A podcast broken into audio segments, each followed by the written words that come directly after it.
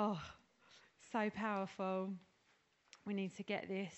We need to get this stuff. This Living Free course, we begin with building a foundation. So, Rich has spoken to us about Father God. This is about Christ and about who we are in Christ. So, I'm presuming that everyone in this room, at some point or another in their lives, has prayed a prayer along the lines of Dear Lord Jesus, I'm sorry for the things that I've done wrong in my life. Thank you for dying on the cross for me. Please come into my life. Forgive me for my sins. I prayed that prayer when I was 21. It was really awkward. I went to church and um, not really knowing what was going to happen. And a very bold gentleman came up to me and my friends and said, Are you girls Christians? And we said, No. And he said, Do you want to be Christians? And we had to sort of say yes because it was so embarrassing. But anyway, we sat down and. Um, he led us in that prayer. He said, Dear Lord Jesus, I want you to repeat this after me. Dear Lord Jesus. My friend went, I don't believe in Jesus. He said, No problem. Dear Lord Jesus, if you're real. So that was, that was my entry into the kingdom. Dear Lord Jesus, if you're real, come into my life, forgive me of my sins. And then, very, very shortly after, maybe 10 minutes or so, someone prayed for me to be filled with the Holy Spirit. I was filled with the Holy Spirit. Never been the same since. If you've prayed that prayer, words to that effect along those lines, made that declaration in your heart. And if you've had an experience where, in, in hindsight, you think, hmm, I think maybe I've been filled with the Holy Spirit, then something's happened to you. Have you ever considered what actually takes place when you believe in Jesus and when you receive Him by faith and get filled with the Holy Spirit. It's like um, if you went to Brownies or Cubs and you made like the promise to follow the leader or become a brownie or so, like something happens. But this is better than that. Considerably.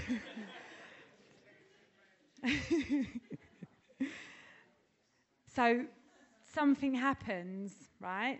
Something happens a spiritual transaction takes place, and we are utterly different in that moment when we, in faith, believe in Christ and receive Him into our lives. We are utterly different in that moment. And um, it's kind of like if, if there was a vault with all of the crown jewels in it, like a, a and you had the password, and the password was F A I T H. So you type that password in, it opens up the door, and you have access to the crown jewels. They're yours. It's kind of like the spiritual equivalent. You put your faith in Christ, and you have access to all of the spiritual blessings in the heavenly realms. I mean, I can't believe it myself, but it's true. So, we're going to look at some scriptures that speak about being in Christ. Paul wrote a lot about what it means to be in Christ. So at the bottom of page one, I've put putting your faith in Jesus as Saviour connects you to something above and beyond what we could ever have access to in the natural realm. And putting your faith in Jesus as Saviour causes some incredible things to happen to you. Page two, point one, something happens to you. something happens to you. So, in Christ. Now, I've just picked out a few scriptures that talk about what happens to us in Christ. So, the first thing, in Christ, you are made new. Do, do people want to help me by as as we get to the scriptures, different people can read them out. So who'd like to read that first one? 2 Corinthians 5:17. If someone wouldn't mind, that'd be awesome. Thanks, Dan. Amp means from the amplified version of the Bible, which is where the sentences are stretched out with nice fillers. Thanks, Dan.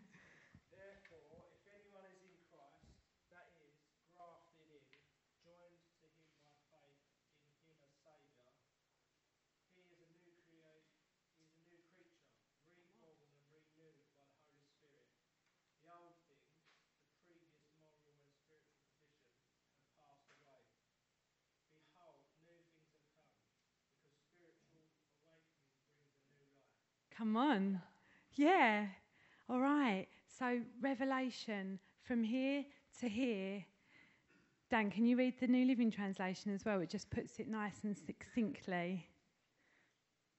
This means that anyone who belongs to Christ has become a new person. The old life is gone and All right. Awesome. Praise God. A new life. We're made new. In Christ, you are transferred into a new kingdom. Does someone want to read these two? Both the same scriptures from two different versions. Karen, you want to do these two? Transferred into a new kingdom.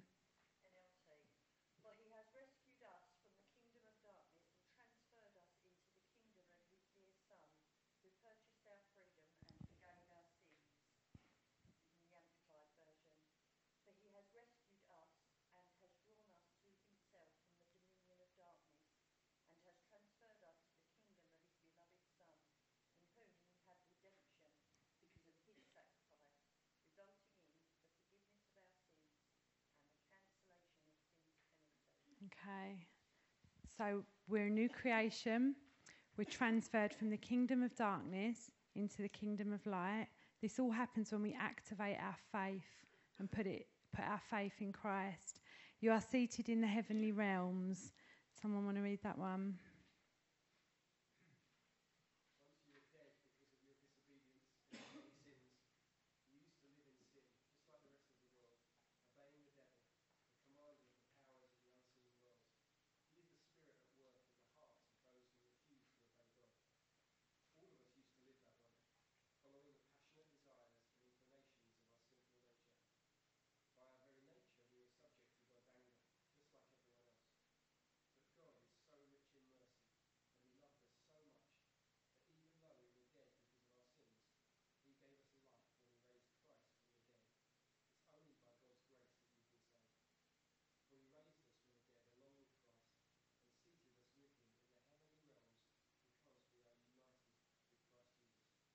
Thanks, Chris. I hope we're getting this.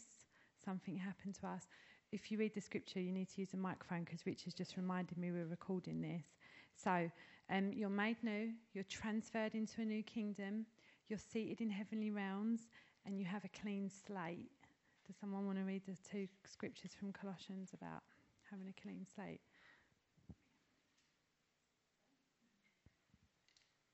Thanks. Um, for God, in all his fullness, was pleased to live in Christ, and through him, God reconciled everything to himself. He made peace with everything in heaven and on earth by means of Christ's blood on the cross. This includes you who were once far away from God. You were his enemies, separated from him by your evil thoughts and actions. Yet now he's reconciled you to himself through the death of Christ in his physical body. As a result, he has brought you into his own presence, and you are holy and blameless as you stand before him without a single fault.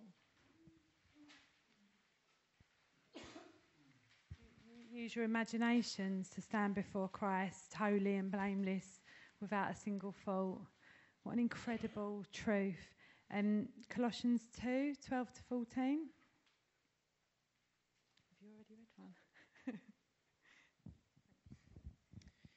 For you were buried with Christ when you were baptized, and with him you were raised to new life because you trusted the mighty power of God who raised Christ from the dead. You were dead because of your sins and because your sinful nature was not yet cut away. Then God made you alive with Christ, for he forgave all our sins. He cancelled the record of the charges against us and took it away by nailing it to the cross. So you're made new, you're transferred into a new kingdom. You have a clean slate. You're seated in the heavenly realms. You're hidden with Christ in God. Someone want to read this one?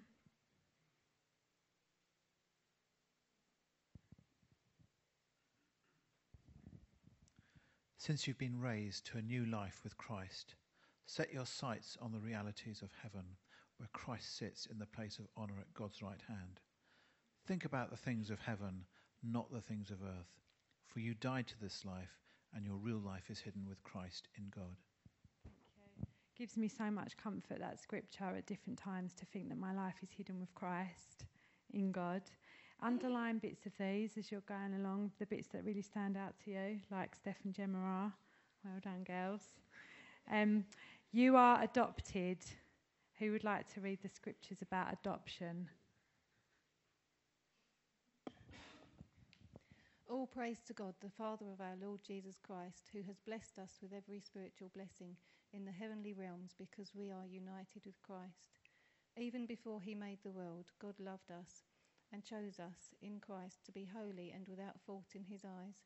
God decided in advance to adopt us into his own family by bringing us to himself through Jesus Christ. This is what he wanted to do, and it gave him great pleasure. This should be bringing some level of encouragement to the saints. Uh, the Spirit of God, who raised Jesus from the dead, lives in you. And just as God raised Christ Jesus from the dead, he will give life to your mortal bodies by the same Spirit living within you. Therefore, dear brothers and sisters, you have no obligation to do what your sinful nature urges you to do. For if you live by its dictates, you will die. But if, but if through the power of the Spirit you put to death the deeds of your sinful nature, you will live. For all who are led by the Spirit of God are children of God. So you have not received a spirit that makes you fearful slaves. Instead, you received God's Spirit when He adopted you as His own children. Now we call Him Abba, Father. For His Spirit joins with our spirit to affirm that we are God's children. So, when you prayed that prayer, when you put your faith in Christ, something happened to you. You are utterly different. The, the examples that we've read are literally just scratching the surface. There is so much in Scripture about who we are in Christ. And on your notes, at the back of your notes, there are some sheets attached. And these are for you to read and digest in your own time. And it would also be a good exercise to do when you're in your home groups to look at more scriptures about who we are in Christ. And then you've also been given a picture, which is such a phenomenal picture. Sue, Sue Tilby drew this, um, and it sums up who we are in Christ in picture form. So thank you for that, Sue. There's a whole testimony behind that, which is amazing. Hopefully, some of you have heard Sue's testimony of why she how she got the inspiration to draw that. But yeah, take those away, and I'd really encourage you to dig a bit deeper into the scriptures that teach us about who we are in Christ. So we're in a different kingdom now, and all that we've talked about is yours. It's like a birthright because you have a new father. Have you seen the film Oliver Twist? you know, poor old Oliver. Oh, growing up in that terrible workhouse, ending up working for an undertaker, then, then ended up in Fagin's gang with all those reputable characters. Poor old Oliver. It's a really horrible, heart wrenching film, especially if you think that, that, you know, the truth of it for little boys that lived in that day and age. And then he gets, I can't remember exactly how it happens, but the scene that's in my mind is little Oliver waking up in that bedroom, in that big white bed, after he's been rescued. I remember watching that film once and the Holy Spirit speaking to me about new life in Christ. And I thought that was a nice picture of what it is to be utterly rescued from darkness and depravity and sin and to be woken up in safety and comfort and to know that you've got a father looking after you and it was all clean and wonderful. I know it all went downhill after that, and there's a whole Bill Sikes scenario over the Docklands. But just in that moment when Oliver wakes up, who will buy this wonderful morning? Do you remember? it all gets a bit musical at that point. But just that moment when Oliver wakes up in that bed, yeah, that's a that's a kind of picture in my mind of of how safe and secure and brand new we are in Christ. And the, the incredible thing is, this is like deep, deep truth, deep revelation that in our worldly system can be easily corrupted. But Paul talks about there being neither Jew nor Greek nor slave nor free nor male nor female in Christ. All of these truths apply equally to every single person in this room. There is no spiritual hierarchy in being in Christ. So, Pope Francis, the Archbishop of Canterbury, any person in religious authority is absolutely no different whatsoever from the prostitutes that work in Mumbai who gave their life to Christ at the retreat that Carly was part of. No difference. Those women are in Christ. Pope Francis is in Christ. There is no spiritual hierarchy. And we have different functions to perform within the body of Christ. So, in this moment in time, I'm the leader of this church, along with my good colleague. That's our function at this moment in time. But we are no different, spiritually speaking, than anybody else. It's a complete leveler, the death of Christ on the cross. Every human being is in Christ, and there is no spiritual hierarchy. There is no one person who is more in Christ than any other person. All of those truths, all of those promises are for everyone. So do not count yourself out of that or think that anyone else is better than you or more saved than you or more adopted than you or you're or someone that you know is less adopted than you or has less of a clean slate than you. The truths are the truths are the truths are the truths. There is no Greek, Jew, slave, free, male, female. Human beings, we've created religious hierarchies, etc but we have just functions in the body of Christ. Christ is the head of the body. We have a function to play. We're all in Christ. Hmm.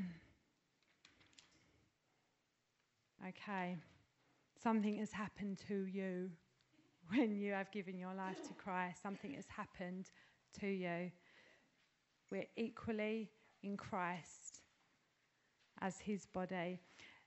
Number two, page six something also happens in you. And I hope that you've noticed this. It's such an exciting thing when you start to notice it. You may have noticed that since you prayed that prayer, Dear Lord Jesus, please come into my life and forgive me for my sins. And since you got filled with the Holy Spirit, something happens in you. All of a sudden, you begin to think differently and speak differently and act differently you become more like your new family. So, whereas before you might have looked upon the church and Christians and thought, bunch of nutters, don't get that, all of a sudden, you are like those people. You are one of those people. you begin to think like them, speak like them, and act like them. It's phenomenal. You don't see it coming. It's because of the Holy Spirit. It's because of your relationship with Christ. Something's happened to you, and then something happens in you. You become more like your new family. Um, Ephesians 4 17 to 24 talks about this spiritual renewal and how it affects our behaviour. Does someone want to read that out for us? Thanks, Liz. With the Lord's authority, I say this Live no longer as the Gentiles do, for they are hopelessly confused. Their minds are full of darkness. They wander far from the life God gives, because they have ch- closed their minds and hardened their hearts against Him. They have no sense of shame. They live for lustful pleasures and eagerly practice every kind of impurity. But that isn't you, what you learned about Christ. Since you have heard about Jesus and have learned the truth that comes from Him, Throw off your old sinful nature and your former way of life, which is corrupted by lust and deception. Instead, let the Spirit renew your thoughts and attitudes. Put on your new nature, created to be like God, truly righteous and holy. Yeah. New nature.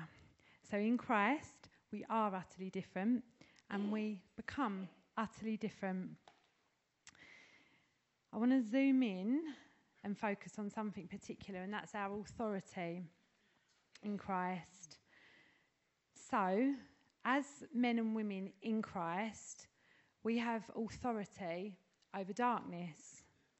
As believers, we are transferred from being under Satan's authority to being under Christ's. we receive in Christ the authority and ability to live victoriously over the invisible powers of darkness.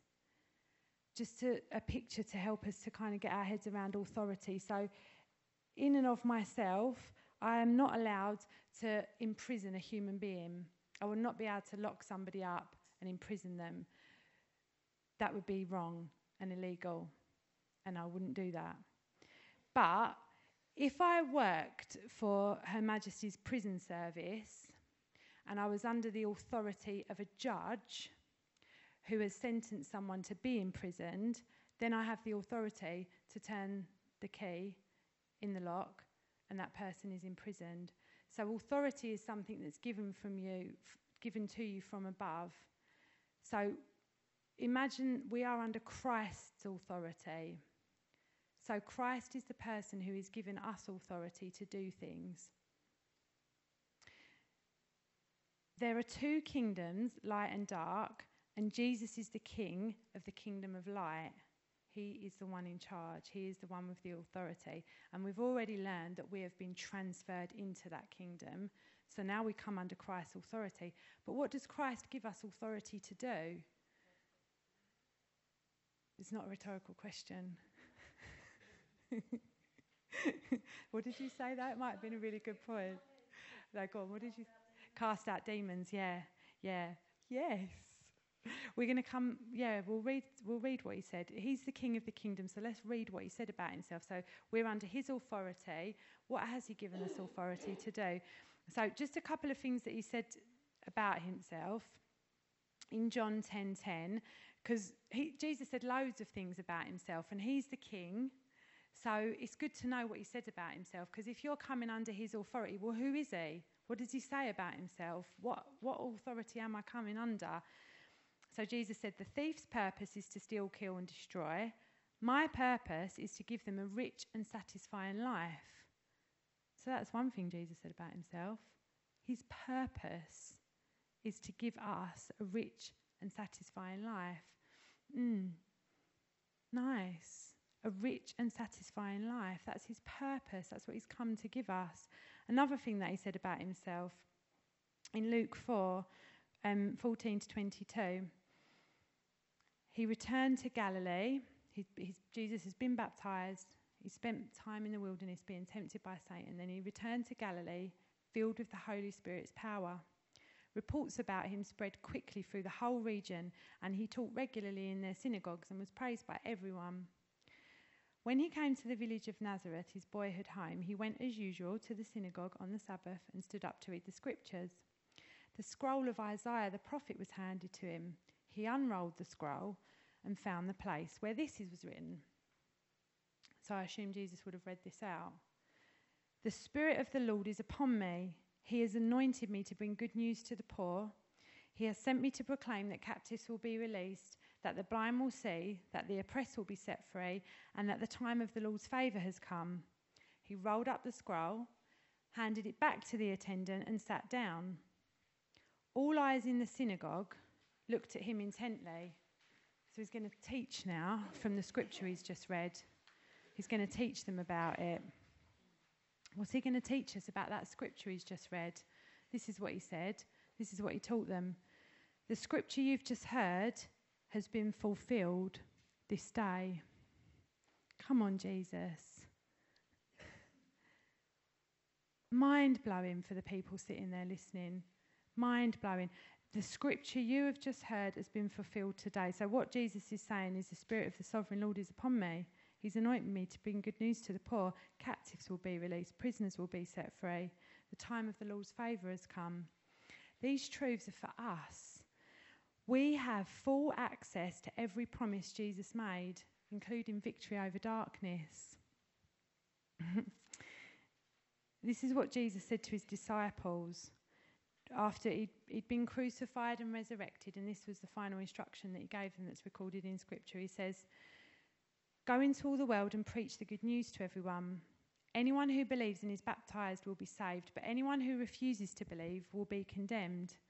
These miraculous signs will accompany those who believe. They will cast out demons in my name. They will speak in new languages. They will be able to handle snakes with safety, and if they drink anything poisonous, it won't hurt them. They'll be able to place their hands on the sick, and they will be healed. We have authority in Christ. Christ is our King, that's our King. That's our King saying that his purpose is to give us a rich and satisfying life. That's our King saying that the captives will be set free and the blind will see. That's our King saying anyone who believes in my name will do these things.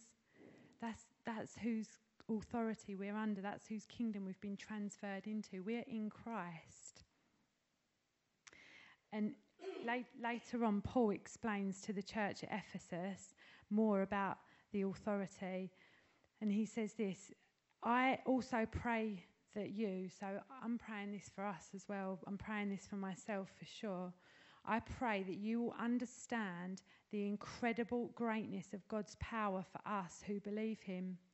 This is the same mighty power that raised Christ from the dead and seated him in the place of honour at God's right hand in the heavenly realms. Now, he is far above any ruler or authority or power or leader or anything else, not only in this world, but also in the world to come. God has put all things under the authority of Christ and has made him head over all things for the benefit of the church. For the benefit of the who? for the benefit of the church. For our benefit, we're the church. And the church is his body. It is made full and complete by Christ, who fills up all things everywhere with himself.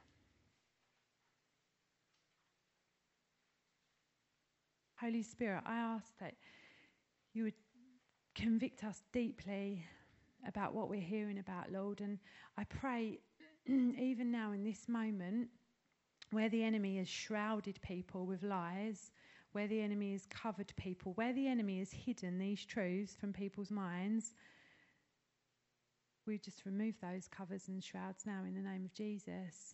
And we speak the truth over our lives and we accept the truth over our lives of who we are. We're coming out of the darkness, Jesus. And we, we, see, we, we see what you're saying to us. We, we see through the scripture what you're teaching us, and we accept it. I accept it, Jesus. I accept the truth about myself. And I pray for my brothers and sisters in this room now that they would accept the truth about themselves. And I pray over minds now, a release from lies of the enemy. I pray over chains of bondage that are wrapped around people. I pray over people that have walked with you for many years but have never walked in the truth. Lord, I pray for freedom now in Jesus' name, for freedom to really get this truth and to live it out. Lord God, we want to walk in who walk as who we are in you, Jesus. Thank you, God. Thank you for the opportunity to just chew over these truths, to read these scriptures again, to hear them read. Lord, I believe they have power as we read your word. We believe in the power that is in your word. It's not just ordinary word, it's the word of God. So we take authority now in the name of Jesus over every lying spirit, every spirit that is holding people captive, and we command you in the name of Jesus to go.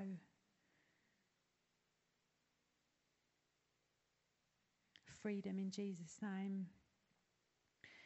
Thank you, Lord. Okay, so there's on page nine, there's some top tips to help us walk in these truths, to, to become who we already are. Because if we've said that prayer, we've established quite firmly that something has happened to us, that something has happened in us. So we already are all the things that we've read. But to walk in it, some things that might help to read Colossians, Ephesians, Galatians. I just picked them, but you can read any of the New Testament letters. Look for phrases that tell you who you are in Christ, underline them and write them out in the first person. So you read them and you say, so for example, we could say the um, Corinthians passage about being a new creation. This means that I belong to Christ. I have become a new person. My old life is gone. My new life has begun. So you put things in the first person. I just remember that really helping me to do that myself, to just that discipline of going through all the letters and finding out the truth of who I am in Christ and then writing it out for myself. Believe by faith. Faith is the password. the access to all of this stuff. So you could have a cynical mindset or an unbelieving mindset, and you could think, "Ah, oh, I'm not sure about all of that." See, that faith, um, doubt and cynicism comes against faith. So we need to repent of those things and just think, right, I'm going to believe this by faith. I'm a believer, a follower of Christ. I'm going to believe the word by faith and, and literally attach your faith to the truths and think, all right, I'm going to go with that. I'm going to believe that. Agree with God and what His word says about you. And disagree with your insecurities, the enemy's lies, oh, your insecurities and the enemy's lies. Satan can lie and deceive and intimidate, but we can stand in righteousness, holiness, and authority in Christ. Okay, we're going to look at um, we're going to look at Mephibosheth. I really wish I could say his name properly because it comes up a lot in the story.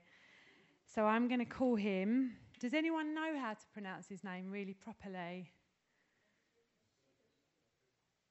No, then.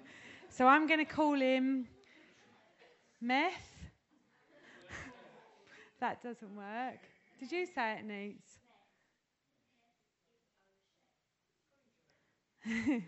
I'm uh, meth. I'm going to say, oh, meth. Okay. Um, it's such a mouthful when you, you start reading the story. But anyway, this this this man in Scripture, we can really learn a lesson from him. So his story is found in 2 Samuel 9, and I'll read it to you. But just to give you a little ba- a little background about who this person is.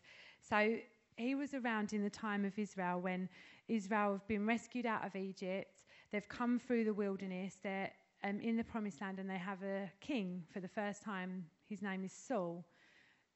The people really wanted a human king. Although God was their king, they really wanted a human king. So Saul becomes the first king of Israel. And he makes some mistakes and some different things happen. And anyway, God decides that he is going to choose a new king, David. So David is chosen and anointed, chosen by God and anointed to be king, but he's not the king yet. Saul is still king. Saul is jealous of David, he hates him, and he's trying to kill him. David is best friends with Saul's son, Jonathan. They're best friends, and they make a promise to one another. And Jonathan promises David, I won't betray you to my father. I know my father's trying to kill you, but I won't betray you. I won't give you up. And David promises, and he promises to warn David, like, if I hear of anything, if I find out what my dad's doing, if I find out about his plots, I'm going to let you know so that you can escape. That's the promise Jonathan makes, which is pretty humble because really Jonathan would have been king if it would have gone in succession. But Jonathan knows David is anointed, so um, Jonathan asks David, If I die, treat my family with faithful love, even when the Lord destroys all your enemies. So he kind of knows what's going to happen. He knows that Saul's dynasty is going to perish, David's going to become king. But Jonathan says, Look, David, please, if I die, treat my family with love. So Jonathan and David, they make a covenant of friendship and faithfulness. And they say to each other, We have entrusted each other and each other's children into the Lord's hands forever. So that's where Jonathan and David are at. And then later on, in a battle that Israel are fighting with the Philistines, Saul and Jonathan are both in the battle with some of Saul's other sons. And Saul and Jonathan are both killed in the battle, the battle at Jezreel. At that time, this is what happened to one of uh, Jonathan's sons. So it says in 2 Samuel 4 Saul's son Jonathan had a son named Mephibosheth. He was crippled as a child. He was a five year old, and a report came from Jezreel that Saul and Jonathan had been killed in the battle. When the child's nurse heard the news, she picked him up and she fled. So she's thinking, shoot, the king's dead, his son's dead, they're going to come for his family. So she picks him up, she flees, and as she hurries away, she drops the child and he becomes crippled in both feet. So that's what's happened to him. So, going back to the story, you just need to remember what happened to him. After that happened, after Saul and Jonathan were killed, David becomes king, first of all of Judah and then Israel. So David's in a position now where all of his enemies have been defeated. He's had many military victories. He's doing really well. He's brought the Ark of the Covenant back to G- back to Jerusalem. So he's established worship again in the community, and he's having a great time. He's the king. And then one day, remember his promise. Remember he made a promise to his friend. So 2 Samuel chapter 9. One day, David asked so I was just trying to picture the scene. So the king, he's having a great time of victory, but then maybe something just pricked his conscience. Maybe something just reminded him Is anyone in Saul's family still alive? Is there anyone to whom I can show kindness for Jonathan's sake? He summoned a man named Ziba who had been one of Saul's servants. Are you Ziba? the king asked. Yes, I am, Ziba replied the king asked him, Is there anyone still alive from Saul's family? If so, I want to show God's kindness to them. Ziba replied, Yes, one of Jonathan's sons is still alive. He's crippled in both feet. Where is he? the king asked.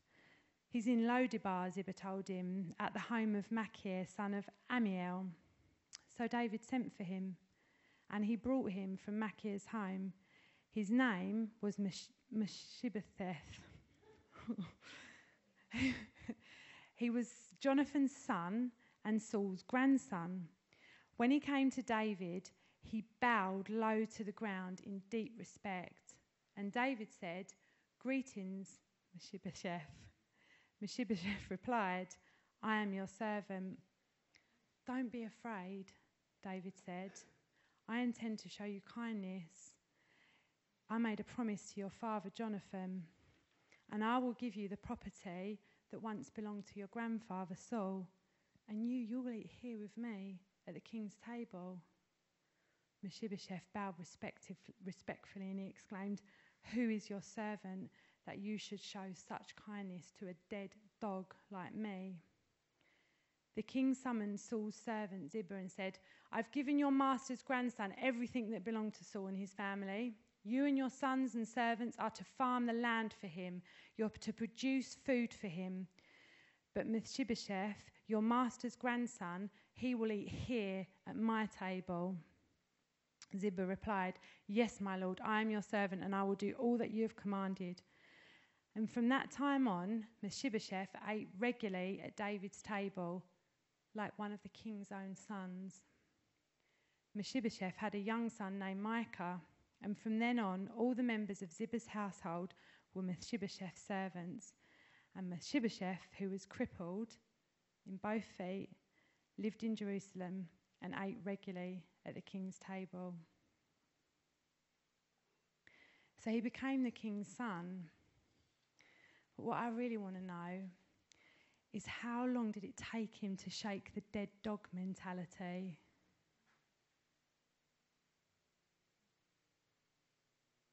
I'm trying to shake that mentality myself. As a young Christian, I remember when God showed me that I'd fully accepted half of the gospel. And that half was that I've got a calling, I've got a purpose, I'm going to live right to please God. And I was really excited about that. But it's only half the story. The other half is I am in Christ because of a new covenant that Christ made on my behalf before I was even conceived.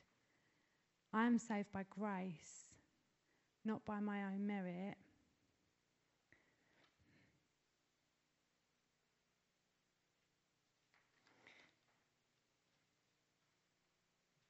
Thank you, Lord. Without any real understanding, and without much of a clue, I said, I'll trust in Jesus, not really sure what he'd do. I announced to my friends, I believe in Christ. I told them that I had found faith. I had asked Jesus to save me, and I intended to change my ways. I was yet to learn what it really all meant and who I had become now. I studied my Bible and I went to church and slowly, I realised how. Out from the darkness and into the light, He's raised me to life with His power and might. I learned that God, He loves me, and my heart, it began to listen. Christ has done it all for me. I am utterly different. I'm a brand new creation. I'm completely set free from all of the sin and the shame that bound me. I am adopted. In this truth, I marvel. I'm in a new kingdom, and the King is my Father. I have royal authority to command things to order. I am not a dead dog, I am the King's daughter.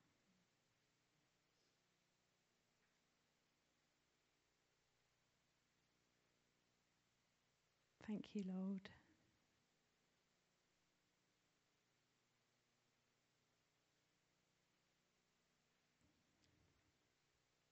Thank you, Jesus.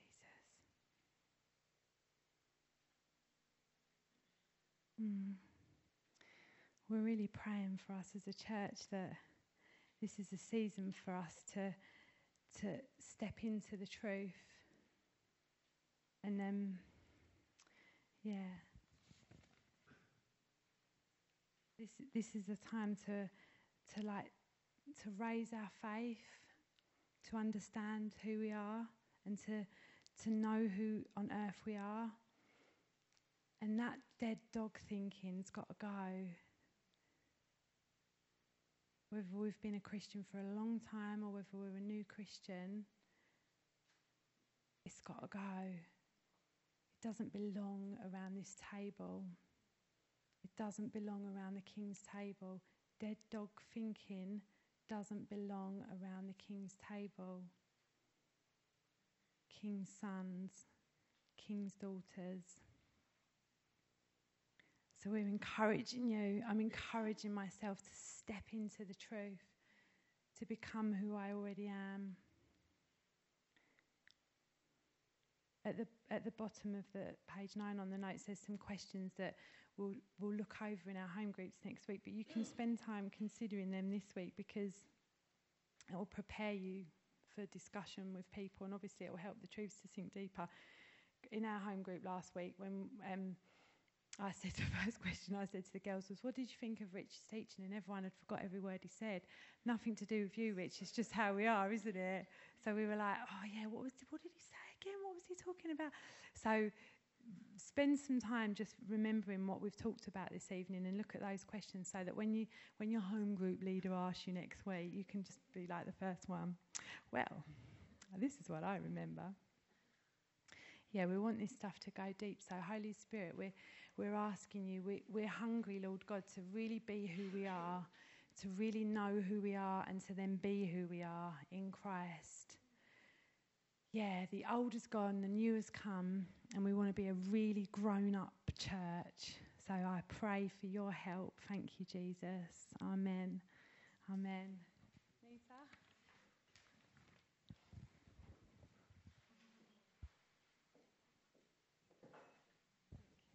Thanks, Kate. Um, good evening, everyone. If it's your first time, welcome. Um, hope you've got all the notes from last week and everything. Um, so we're going to do our next lot of freedom prayer tonight. H- hands up if you had freedom prayer last week. Anyone had original design prayer? Yeah, brilliant. Had some really good um, feedback from that. So, um,